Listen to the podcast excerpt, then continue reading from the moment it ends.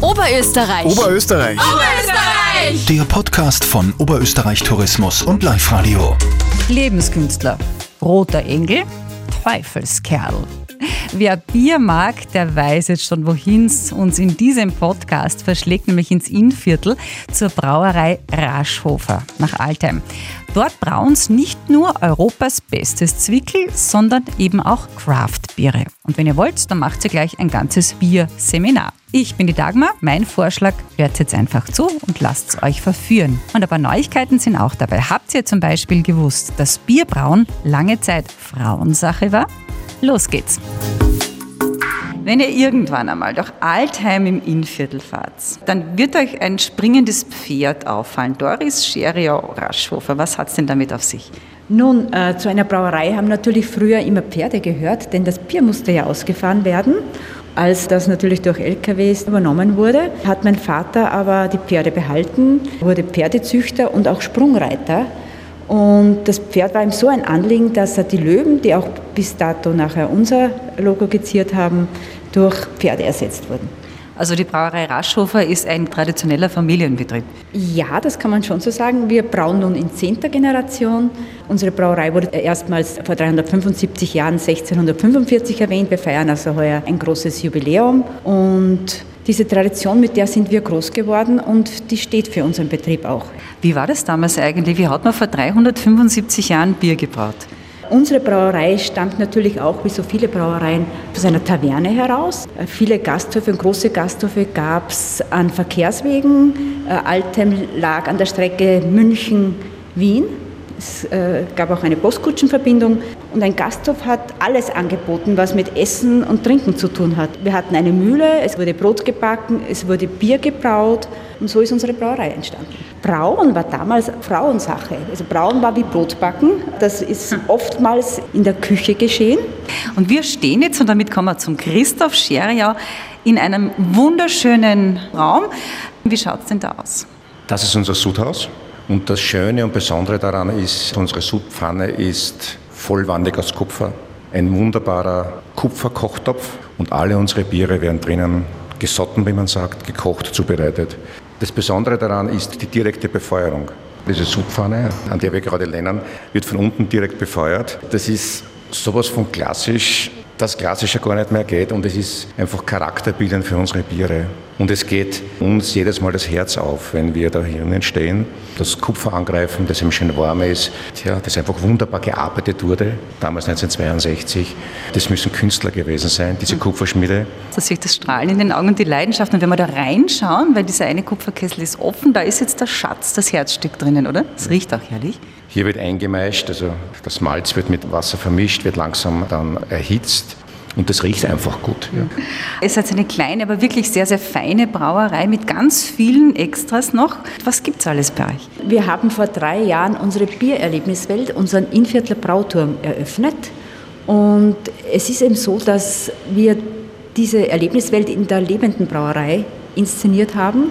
Es wird in unserer Ausstellung gearbeitet. Man fährt mit einem Lift auf den Braubalkon, hat dort einen Blick ins Umland, sieht ins benachbarte Bayern, sieht ins Innviertel, erlebt dann am Malzboden in einem Spiegelkabinett einen besonderen Film und kann dann den Rohstoffen der Erzeugung nachgehen, kann Malz und Hopfen kosten, riechen und landet auch eben in unserem Sudhaus Ganz wichtig ist natürlich auch das Verkosten von Bier in unserem Oh ja. Bierhaus.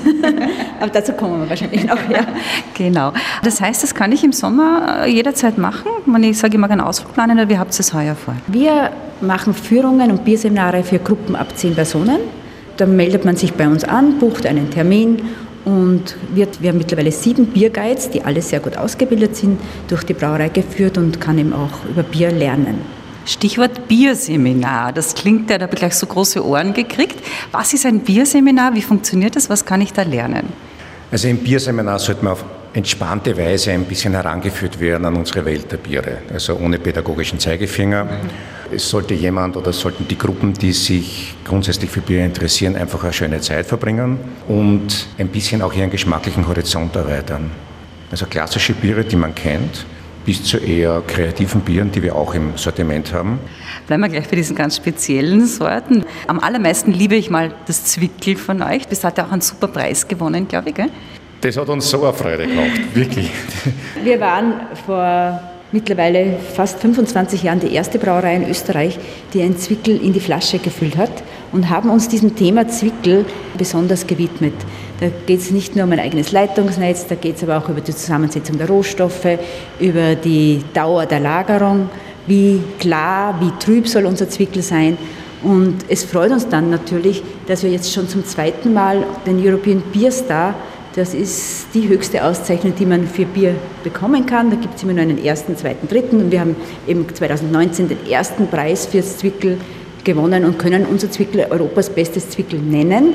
Diese Preisverleihung in Nürnberg war wohl für uns alle eine Sternstunde unseres beruflichen Lebens. Äh, wir danken dann natürlich auch unserem Braumeister, aber es gibt auch sowas wie das Teufelskerlbock oder den Lebenskünstler. Was ist das? Äh, wir wollten also diese reine technokratischen Namen ein bisschen aufweichen und haben daher versucht, auch mit kreativen Freunden, den Biersorten entsprechende Charakteristika beizugeben. Und offenbar ist das gut gelungen, denn das Sweetbier ist eben der Lebenskünstler, das Porter, das dunkle Bier ist eben das Musenkind, Gut, Bockbier, Teufelskerl, das ist vielleicht auch ein bisschen naheliegend. Pale Ale ist der Silberpfeil und der rote Engel Red Ale. Das hat uns sehr geholfen, um, um auch eine gewisse Scheu der Kunden vor diesen Craftbieren äh, zu nehmen und einfach sie leichter hingreifen zu lassen. Das hat sich bewährt. Mhm. Schmeckt gut und klingt gut. Wir brauen wirklich gerne. Und das heißt nicht, dass wir uns verzetteln, aber das Sortiment, das wir haben, das haben wir einfach selber gern. Was ist mit Nachhaltigkeit und Verantwortung? wenn man in zehn Generationen braut, dann ist man nachhaltig. Dann braut man mit Verantwortung, denn man möchte ja, dass auch noch länger hier gebraut wird. Dazu gehört, dass man sich um unser Team, unsere Mitarbeiter kümmert. Gerade in Zeiten wie diesen ist es das Zusammenstehen besonders wichtig und wir haben auch die Zeit bis jetzt gut gemeistert. Es ist wichtig, dass wir verantwortungsbewusst mit unseren Ressourcen umgehen. Wir verwenden Rohstoffe aus unserer Gegend. Wir investieren immer wieder auch in Energieeffizienz, haben einen neuen Dampfkessel bekommen, achten auf unser Wasser und versuchen ganzheitlich zu denken. Wie investieren wir?